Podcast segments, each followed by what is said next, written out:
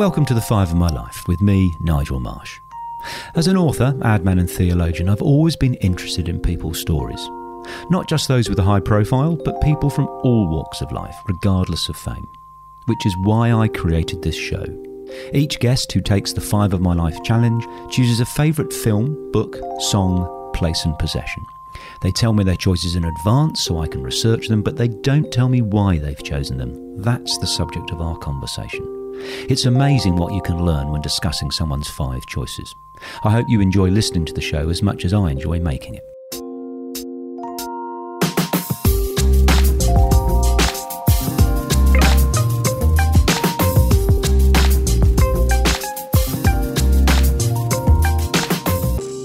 Emile Sherman is an Oscar winning film producer. The King's Speech, Power of the Dog, Lion, and Rabbit Proof Fence are some of his well known productions. A thoughtful character, it was fascinating hearing his response to the Five of My Life challenge. Emile Sherman, welcome to Five of My Life. Thank you very much. Now, we were talking, uh, Brian Keenan. Do you uh, know who Brian Keenan is? I don't think I do. I can see in your eyes that you want to think I you feel like I do, but I don't. so, he, an amazing chap who was the hostage in Lebanon. Right. Five years tied to a radiator, poor bastard. Oh, right, Solitary. Con- oh, my oh goodness. my. So we, uh, I, I, he was so generous, uh, just incredible. He came on and shared his five on five my life, and I researched and researched, and he's a gentle, intelligent man, and I fucked up the recording, Oh, and I can't, I just can't bring myself to say.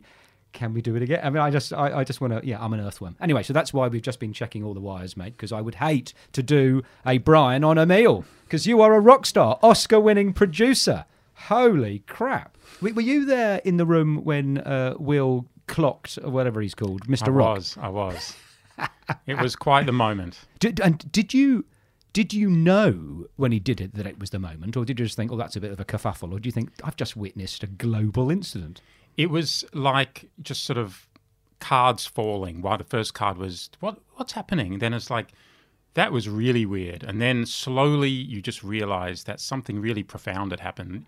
There felt like there was violence in the room, but you, because it took a while to realize it was a slap, not a punch, it sort of looked like a punch, but he didn't respond exactly like a punch. So it was all surreal. And then there was the yelling and the, the look to the wife. And we were just trying to put it together in real time. But what was different, I think, from watching it on television was just the palpable sense of of violence. It felt really uncomfortable, like something bad had happened, and you know, uh, for better or worse, or really for better, you know, I'm not in a world now where I see too many people getting whacked in the head, and you're not used to it. Yeah. Thankfully, we live in a country where that's not not you know daily occurrence when you walk down the street. Yeah.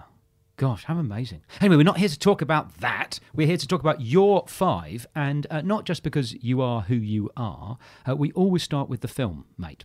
And you have chosen uh, your film on Five of My Life. I can see the terror in your eyes because you might have even forgotten it, but I've been watching it. Uh, Once Upon a Time in the West, Sergio Leone's 1968 classic. Explain yourself. Well, it was really the first film that came to mind, and that is a really strange answer, but I sometimes follow the lead on that. I'm not a real list person who have my top whatevers. And so this came to mind. I thought, well, that's a bit weird. I haven't thought about that film for a long time. I thought, well, I'm just going to go with it because it was a film that really stuck with me. I watched it a number of times. I don't always watch films multiple How times. How old when you first saw it? I would have been in my early 20s. So that's a sort of moment where things really stick. But I think what struck me were two things. One is that it was more than the story, it was something operatic, something mythic, something poetic, something very cinematic about it, where you just fell into a trance and you, well, I certainly felt like the plot and the length stopped being relevant. It was I'd given myself over to the film, and I realized that that was because I was in the hands of a director who was extraordinary and created a feeling, a poetic feeling. And I think that's something at Seesaw Films, my my television and film company um, that I started a number of years ago with Ian Canning, my partner. That we've been drawn to directors who have some cinema to them, whether it's for the small screen television streamers, whether it's for the big screen or not. But the beauty of cinema, where it's plot as well as a sort of experience of transcendence. I love, I love hearing you talk because that. I mean, I hadn't seen it before, and and uh, I, you know, to be honest, I wouldn't have watched it if you hadn't chosen it. I mean, Yeah. that's, that's part of the joy of doing this podcast. And I could feel what you have just said. uh, me transitioning. So, so uh, you know, full disclosure, sort of ten minutes in, no music, slow pace. I'm thinking, oh bloody hell, Emile! I mean, give me, Yes. give me a break. Uh, Wanker, film wanker. and then at the end of it, I thought, wow. I don't Yeah. know why, but but wow. And- Yeah. And, and, what a car. And that, the lady, what she called Claudia. Cardinale, I'd never yeah. seen her before, but that, that's almost illegal. She was Yeah. leaping out of the Yeah. screen with just sort of radiance, but Bronson and Fonda against um, type. Yeah. Isn't that? So there's just. And, and the music, Ennio Morricone. Whoa. Yeah, and as I think you said in an email to me, the gender politics doesn't hold up to today's standards. Um, but yeah, it wasn't about that, and the music is obviously Ennio Morricone goes so far to to sort of realize that so that poetic feeling. But the other thing, Nigel, that I was interested in when I thought, well, I wonder why I chose that movie, is that we're in a time now in the sort of world of culture, which a great moment where people who whose stories haven't been told, who haven't been given a chance to tell their stories, have been given a chance. Whether we talk about all range of marginalized groups, whether it's race and ethnicity and sexuality, and and it's just a great moment to hear stories from the people themselves. At the same time, what's interesting about this film is it's sort of the opposite. It's an outsider telling, an outsider being Sergio Leone, an Italian director, not only telling the story of America's foundation, the, the sort of the story of the West, but almost creating it. He's part of the creation of the American West. And I really love that idea of the outsider at times being able to have an insight into the insider's culture in a way that's profound. And you know, uh, I ended up on on the podcast of my own, which which no doubt we'll talk about at some point, but doing an episode on cultural appropriation, which is something I, I confront daily in, in, in my work as, as a film and TV maker. So, uh, I mean, I, I find that topic, uh, I mean, not controversial on Five of My Life, but I, I find Yeah. that topic absolutely fascinating because taken to its logical extent, Hmm. you could only do autobiography. So, so you can't do. A, I, I'm Church of England, lapsed Church of England. Yeah. You're Jewish, so so you, Yeah. you've got no right to do a film. About, I mean, Yeah. not, that you want to, a, a film about me. And you go, well, that's rubbish. I mean, that's absolute rubbish. But you can take it to absurd extremes, Hmm. where, where, where I mean, I'm cisgender heterosexual, so I'm probably not the best person to talk about uh, LGBTQI. I mean, I, I mean, I mean, but if I was an incredibly brilliant actor, and and you, you know, so I think uh, it's really important that creators are forced to think about it, and in the past, you might just not have had to. I think that's right. Being paused, having to think, you know, power relations are key to this idea of cultural appropriation and the issue a lot of people have with it, and making sure that people who've been oppressed and not sort of have, don't have their stories taken from them. At the same time, we need to balance that with our industry, the creative industry, which is about that beautiful um, imagining into lives of other people. And that's such a powerful thing. It's what we all get up for in the creative industries. Um, so we want to balance those two things. And I have got a podcast called um, Principle of Charity, which tries to bring two people, uh, two experts with, with opposing views on key social issues, and to sort of approach some of these controversial issues with curiosity, with generosity, um, and recognizing that to have a view, you actually need to understand the best version of the other viewpoint. So on this episode, yeah, we, we looked at the very complex issue of cultural appropriation and had two people on, both motivated. The key is you don't want someone who comes in who doesn't, you know, give a give a toss. Yeah. But people who are motivated by goodwill, by trying to improve society, but who have different opinions and come to different conclusions. And how did that episode go? I listened to the fabulous um, assisted dying one. Uh, how, how did you end up with the cultural appropriation? Were, were you swayed? I would say that I was slightly. I think I come from, I'm in a generation where creativity trumps these Yep. things. And I think the challenge from some of the groups saying, hold on a second, there need to be boundaries to creativity, particularly when you're when you're looking to take stories that might be from people who haven't had a chance to express them fully. And and so the, the all the topics I come up with are things that I'm personally just interested in. I don't know the answer. I don't profess to know the answer. For me, the answer is investigating more fully and being open to good faith arguments from both sides.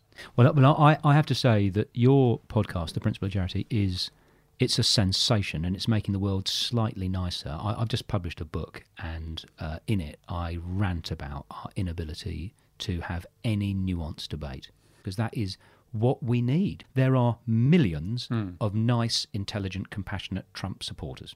Yeah. That should be an, an ov- well, obviously That should are, be an obvious statement. because there's like 80 million people, whatever. But but even to say that amongst some of my friendship groups, Hmm. everyone would have burst into tears, and you go, oh, I give up. Now, but I, I have got Yes. two films I want to talk to you about. Yeah. Just because, and then we got to get on to your book because the first film I want to talk to you about, I don't know if it's the worst film I've ever seen in my life. Hopefully, it's not one of mine. Or, do you know, I've been I watched Power of the Dog, Operation Mincemeat, The King's Speech, Lion, Rabbit Proof Fence. Oh, my Uh, God. yeah, you are a legend. Uh, so I don't know if this film is the worst film or the best film, and because you are who you are, you're going to tell me. Mm-hmm. Monrovia by Frederick Wiseman. I don't know that movie. He's the the guy who does observational documentaries. He did the New York Library. Ah. It's three hours long, and it's, it's, I'm not a massive documentary. Ah, well- I, I need to watch a lot more so- documentaries. So, so this is. So I'm sorry to put you on the spot. I didn't. I, That's but, but- fine. no, no, no, so he's 93. There's no narration. yeah, There's no arc. yeah, Monrovia is a town in Indiana. It's three hours, the Sydney Film Festival, and I'm sitting watching this, and it's and it's a it's it's a wheat field, and the wheat's blowing back and forth, and then you cut to a council meeting, and they're arguing about where to put the town bench. It's so boring, it's offensive, but after an hour, you sort of surrender, and then there's a picture of cows in a field for three, and, and I, I don't. I don't know what I'm watching, but I think I might be in the presence of genius. yeah. it's hard to know. I mean, you know, but that's when you know you're in the hands of somebody, Yes. a, a filmmaker uh, of whatever genre of movie, who can sort of hold you in Hmm. a place of comfort. I mean, I know that there's this movement in some of the one of the Scandinavian countries. There's something called slow television. where Yes, you you know, just this is slow film. Exactly that. sit on a train and experience. Now, I uh-huh. don't know if that's the hands of greatness or that's just a sort of Lazy. lazy or a, a different sort of comfort comfort entertainment. But it does it does feed into a different part of your brain to a lot of the stuff. Particularly, my kids are watching things that are so quick. Yes. You know, I think we also have a need for things that are slow at times. If you're in the hands of someone who knows how to hold you there. Well, that's a great link to the second film I wanted Mm-hmm. to just briefly mention because I am embarrassed Hmm. and I want this is confession, Mm-hmm. confession with Emile. I want you to make me feel better. Hmm. Uh, I I have I've never seen any Marvel film. I've got Hmm. no interest in any. I'm sure it's lovely. Got just literally no interest in that stuff, right? Uh, but dragged kicking and screaming to see the latest Top Gun. Yes. I loved it. Yeah. Well, what's wrong with me? I came out and said that was great. Yeah. because it was just simple. It was. I, I saw the Grey Man. I thought that's possibly worse than Monrovia. Just like Hmm. random explosions, and I don't care. And it just, it just uh, it's sort of anger making, makingly bad. Yeah. And and then I saw Top Gun and think, I actually really enjoyed that. I, I, I yeah, good on you. And, and the good guys won and all that stuff. And it is, it's not whatever genre of film or television you're in, it's really hard to make something good. And I confess, um, I didn't get through Grey Man entirely. um, but Top Gun was a sensation because it was the best version of itself. Right. Okay. You felt like you were watching the best version of spectacle. And you were so in the experience of the of, of Tom Cruise and the lead characters that you came out of it and you went, only cinema can provide me with that experience. And I did see it at the cinema, which I haven't gone as much as I'd like to. I'm sure a lot of people like that lately. But going with my whole family, uh, yeah. Yeah, And Cin- me, popcorn and sitting there thinking, you know, stay low, else the, the Sams will get you. And, Yeah. and at the end, there was this cliched scene, and I didn't mind, whatever she's called, the, the, the, the love interest, and she's leaning against a nice Porsche. And, Yeah. and you go, I'm happily being manipulated. That's that's I mean that's what the essence of the business is is to manipulate in a way that feels truthful. Yes. That you feel like you're not being pushed, that you you lean into it, and good uh, good films and television does that. I mean, I think these films, these four quadrant films, as they're called, that you know these massive budget movies that do appeal to every demographic, have to provide a sort of experience of spectacle that takes you beyond what you've experienced before. So being spectacle is a key part of its offering, and I think wow, Top Gun did manage to achieve that. So I, I'm, I'm just, I just have to. Just, it's so nice talking to you. I could do another podcast just talking about film, but one other film that I wasn't going to mention. But um, have you seen Lars and the Real Girl? Many years ago, yeah. Isn't that brilliant? I've got, I'm the, yeah, my kids have read that book as well. Uh, But Ryan Gosling, he plays a bloke who lives with a sex doll. yeah, Yet it's a great film. yet it's not trivial. It's not. It- It's it's thoughtful and moving. And Yeah. So I, I, I just I, I envy you your career.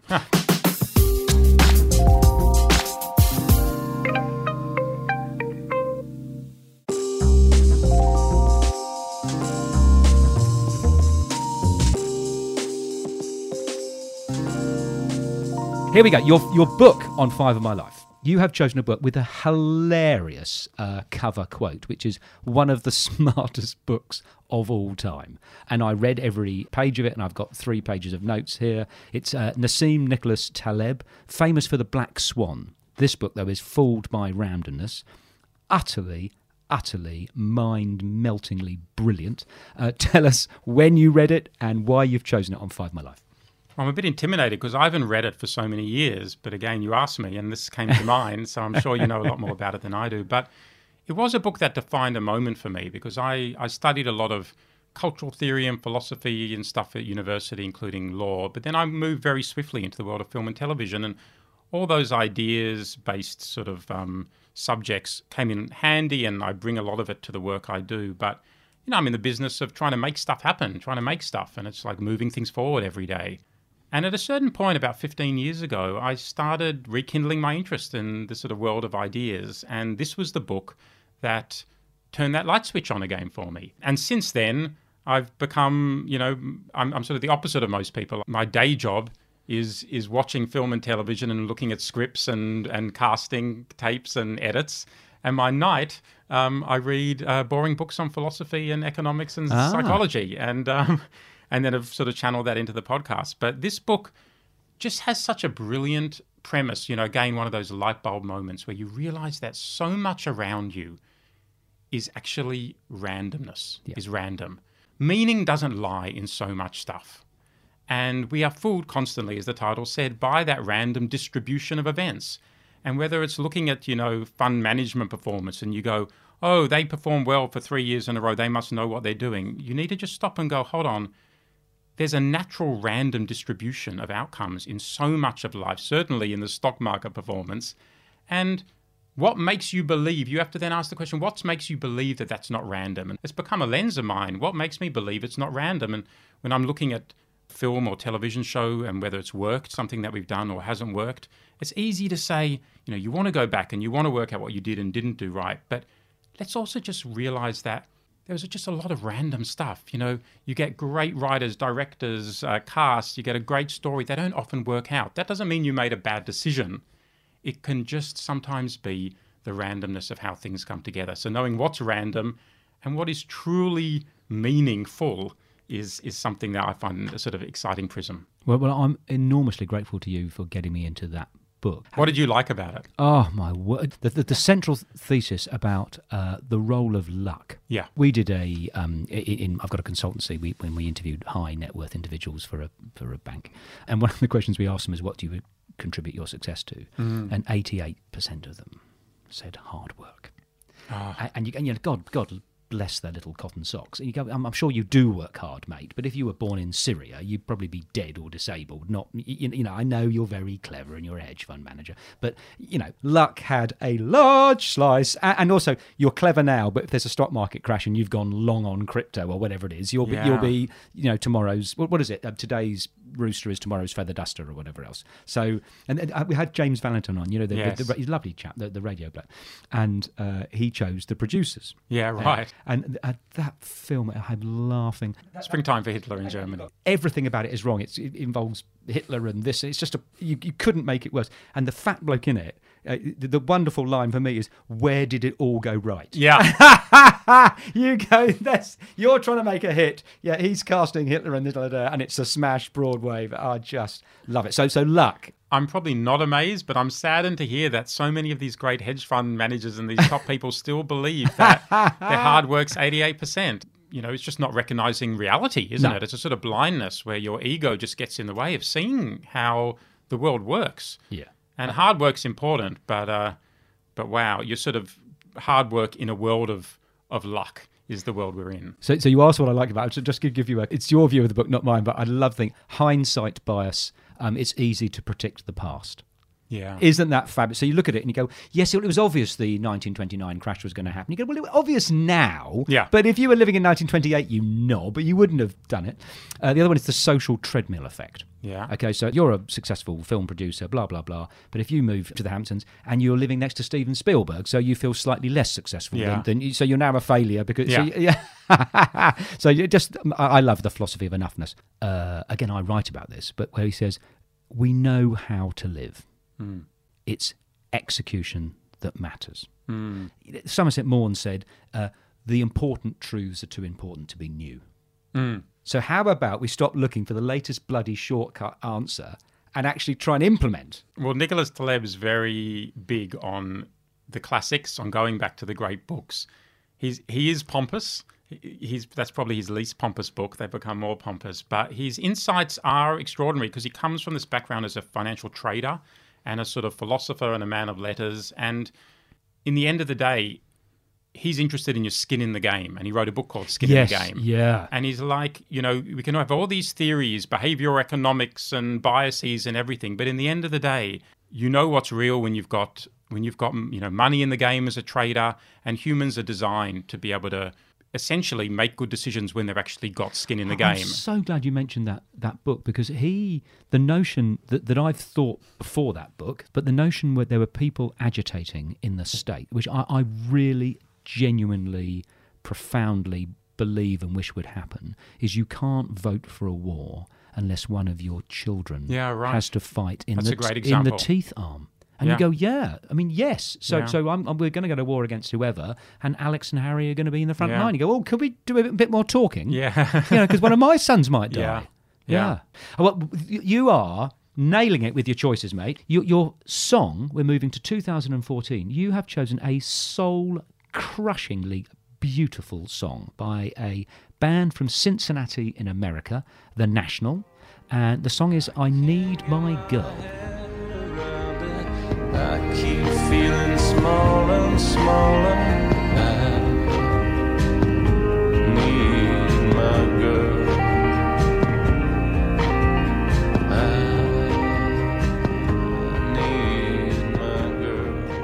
The Nationals, in a sense, my perfect band. I grew up and I listened a lot to classical music. I was probably not the most um, cool kid, let's just put it uh, mildly.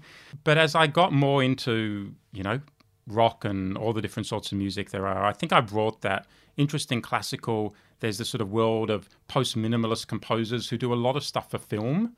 And, and Bryce Dessner, who's one of the musicians, members of the National, was actually one of the great contemporary classical composers. But it just combines this sort of melancholy, beautiful, uh, soulful uh, singing. Words are not really, I don't really listen to lyrics much. I'm not sure if you're a big lyrics person, but I don't tend not to listen oh, to lyrics but, too much. now you tell me. So I, I have no idea what, he's, what they're Oh on about. no, mate! I thought you were going to crap on about Caroline, and I was going to. I've got all these questions about how did you meet your wife. Uh, so you've chosen "I Need My Girl," and it's not about Well, well, ye- yes and no. I just had my 50th birthday, and I had the great privilege. I had a band uh, playing playing music at it, and I took my guitar and I sang her with this band. I need my girl. Well, there you to go. her. So yes, I, I used the song. For, Are you still for married? good, and we're, I'm still married, and it was one of the. I mean, I, you just realise what a powerful thing it is to be a singer with a band around you. I Oh. don't know how those people manage to stay sane. It's just incredibly powerful. But this band, the National, just has you know, there's a the the producer Aaron Dessner, who's another musician there, and Bryce's brother, produces it's these in, just incredibly complex syncopated rhythms. It combines so many different things that come together. And for me, you know, it's hard to define music, isn't it? Some things just light up your insides, and some don't. And for me, I listen to this music and I go, uh, you know, this is my band. was, was it Elvis Costello said that writing about music is like dancing about architecture? Right. you, you can't. Gosh, I, I recommend to all the people listening to this that they check out all three of your first choices because the, the, they were just a delight to to listen to, and and it made me sort of want to call Kate and tell her I love her. Mm. What's the one the film about? Um, uh, it's been remade in Australia about the sheep. So two sheep Yeah, farmers. ra- rams. rams. I mean, and, and I, I came out and I called my brother in England, Yeah. and I just said, John, mate, I I love you. Well, narratives are powerful, aren't they? And we've had so many great moments over. I mean, the power of a film like The King's Speech, you know, did really well. But I, I was flicking through an old, you know, memory book, and there was a little note from someone who had decided not to kill themselves Wow. having watched that movie because Wow. they felt like st- uh, their stutter that was, you know, causing them just massive psychological pain was not the end of the world. And, you know, you can actually have a really profound effect. So we really are incredibly conscious to choose stories that we think will at least bring something, you know, something Yeah. soothing to people's difficulties or shine a light on a social issue that might have been avoided or or back storytellers who might not have had their stories back previously. You, even though we've had some success in our company, it is so hard, Nigel, to get anything made, to get anything financed. It's a miracle. And every time we have a TV show or film made, I still, inside me, is there's still the 25 year old who's just starting out with a, you know, first few things going. This is a miracle. I, I treat them like miracles each time. I, I read the story about One Flew Over the Cuckoo's Nest. You Yep. go, with that list of talent, that the original text, I mean, everything about that says, well, that was going to be made, you know, in six months because why Yeah. not? And, and you go, 12 years. Yeah. And what people don't realize is sort of quite interesting. Whenever you see a movie, whoever's listening to this, imagine that every actor or actress in it is the seventh choice. Because that's probably close to the reality. no, we will never admit which one, Yeah, yeah. but there is a whole world. People look at it and go, well, it can't be that hard. But everything in there has been worked on. The script is the 17th draft. The, you know, you've gone to seven actors beforehand. Four directors have fallen out. Um, the finance has fallen through twice, including once you've started shooting. It's it's a really um, hairy ride. So in your chosen film on Five My Life, um, Clint Eastwood was the was the first choice, and Sergio couldn't get him. Right. And so, so now I look at it and go, "That's Bronson." But exactly what you said, you go, "Yeah, Yeah. he was tearing his hair out because Clint was playing hard to get, and then said no." And back to your quote from Nicholas Taleb that we, you know, we read meaning into the past. We look at whoever's cast the seventh person and we go, it was made for them. We justify. we say we cannot imagine anyone else doing this role, and we believe it because in the in the end of the day, what's beautiful is what's on screen. That's the movie. The script is really important. It's the blueprint for the next stage, which is the footage, which is the blueprint for the edit, which is where you make the film again and you re-record dialogue and do whatever to make a story, and then it's sold on, and then it becomes the the public's. And at a certain point, you've got to let your baby go. Now, fourth choice on Five My Life is always the place, and, Yep. and you've chosen where I had dinner last night, mate, and met one of your friends, um, the icebergs. Well, probably not the dinner place. I'm in the pool here, Right. or one level, level above, which is the gym and and the little cafe there, and it's just an incredible place to be. I'm not a big swimmer in the sense I'm not. I don't surf. I don't do some of the more crazy uh, end-to-end swimming, ocean swimming that happens at the moment, particularly after COVID. But the older I get, the more I just appreciate the Australian ocean and beach. I'm really lucky to live not too far away. It's become a big part of my life, and I think just traveling overseas to, to being in a city like London or even in New York, Manhattan, where there's no horizon. You know, you just realize that everywhere you turn, you're looking at a building that's, you know, best case 30 meters away.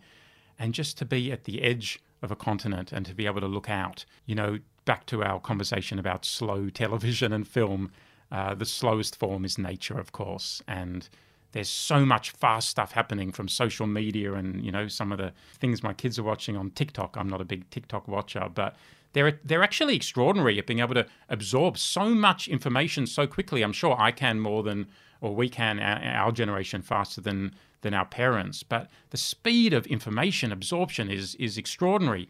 At the same time, it's just really nice sometimes to let nature slow things down and to be in a place like that. And I've started enjoying cold water winter swimming, and um, it's just uh, you know it's a key place in my life. It's a source of almost guilty embarrassment to me that I am lucky enough to Yeah. live on the seaboard uh, of Sydney. Uh, I mean, I, I do ocean swimming. If, Mm. if you are in the ocean and you're looking out to sea, Mm. well, by definition, you can't see any buildings because Yeah. it's New Zealand is Yeah, next, and and yeah. so so you, you can be in a big city, yet by turning you know ninety degrees, you are just in the middle of the ocean. Yeah. And if you get your head wet, oh, I, I just uh, yeah, I adore it. So iceberg, what what a spot! Yeah. It is, and you don't take it for granted. There's something about nature at its best which you don't get bored of, whereas there's so much else, material possessions, where you know, you can sort of factor them in very quickly and sort of need something more. But there's nothing more you need when you look out the ocean. It sort of replenishes itself pretty endlessly. And I go to the gym down there sometimes, and uh, you know that view out from from that gym is, um, yeah, you, you know, you wouldn't trade it for anything. The fifth choice on Five My Life is my favourite because people tend to get quite personal. And uh, I, they make me laugh when the things they choose and they're strange. Rob Carlton chose a stick. Charlie Teo chose his own book. Um, Peter Fitzsimons chose a Tesla. And you, I love this. I can't wait to hear what on earth you are going on about because you have chosen a comic book celebrating Peanuts' 30 years. Peanut, not Peanuts, the, the, the food stuff, Peanuts, the comic, I imagine. Yeah, it's a bit random. I found this one the hardest. I couldn't think of a possession that I felt somehow deserved a place. I don't know, um, maybe not tethered enough to my possessions, but this is a book, 60 years celebration of Peanuts, uh, with all pretty much all the comics in there over the 60 years. It's an enormous book. My sister got it for me uh, when I turned 40. And, you know, we, we had just have a fantastic relationship. We used to fight all the time as kids. And now she's one of my closest uh, confidants. So you know, do, do, do you have good. lots of siblings? Or I've just got one. Ah, ah, okay, right. So it does make me feel good with my kids, and hopefully people out there as well. That you know how you get on in the beginning doesn't necessarily foretell uh, what happens in the future. But Peanuts cartoons, Snoopy cartoons, as I call them, have just randomly been a big part of my life since I was little. My mother was a bit of uh, uh, a literary snob. She was a doctorate in French literature, and we used to talk about books a lot and this was the one comic strip that she sort of allowed in the house. okay. um, so I would go back to it uh, as a kid, and it was a mainstay. My sister as well. Um, it's always stayed around through my life as a sort of comfort food. Uh, and then randomly with my three boys, each individually, and I can't convince them to do anything else that I want them to do, but they've all just adopted um, these comic strips. And I think there's something special about them. You know, the, the humor, the characters, sort of dissection and insights into human nature, the, the whimsy, the poetry there. There are amazing movies that Disney, Pixar make, and all these other big companies, but there's something in those movies that celebrate the triumph of the human spirit, which is amazing. But the beautiful thing about Snoopy cartoons is that they sort of celebrate the less easy emotions, the the failures, the unsolvable parts of reality, and they they they do comfort you. They bring a poetic consolation to the everyday, and somehow you know that's comforting. And and yeah, I just return to them all the time. So it's a special book for me for all those reasons. Are they still being created new, or is or is it is it over like Fawlty Towers? Is it? No, it's it's well, they're over as comic strips, but I'm pretty sure that Disney through Fox bought the rights to all the Peanuts cartoons, and so they've just created a whole bunch of new ones on television.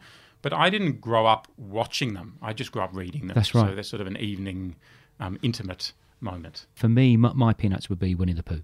The, the language in Winnie the Pooh is amazing, isn't it? Oh, you we, just it's so incredibly witty, and you sort of forget that old books have as much reason to be incredibly insightful and witty as new things. It's not. It speaks to you like today, and, and incredibly ahead of its time. Where, where Eeyore was having a bad day with capital H, capital A. And yeah. we're talking about depression and all, you, you, know, before, you know, that had been invented, you know, just ahead of its time. Have you ever come across a book called The Tao of Pooh?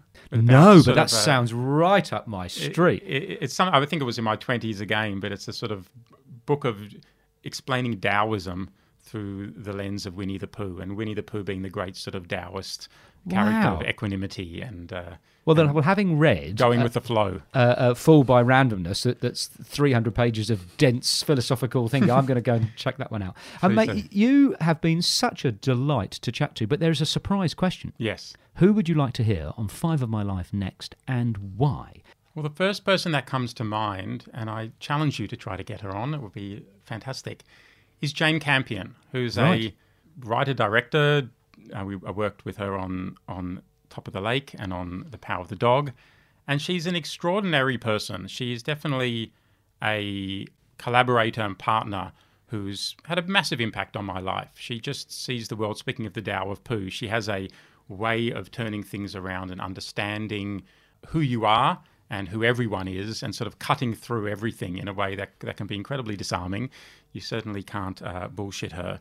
And I'd be really curious to know what she comes up with. Your face sort of lit up when you were talking about her. That's that's such a wonderful recommendation. She, she made my wife's favourite film, Hmm. uh, The Piano. Yeah. She has a way of seeing the world that is unique and incredibly authentic at the same time. So it feels like something that resonates, but not anything you've seen before. And, you know, that's rare. Uh, Emile Sherman, thank you for sharing your five on Five of My Life. It's been a pleasure. Thanks for having me. Thank you for listening to this episode.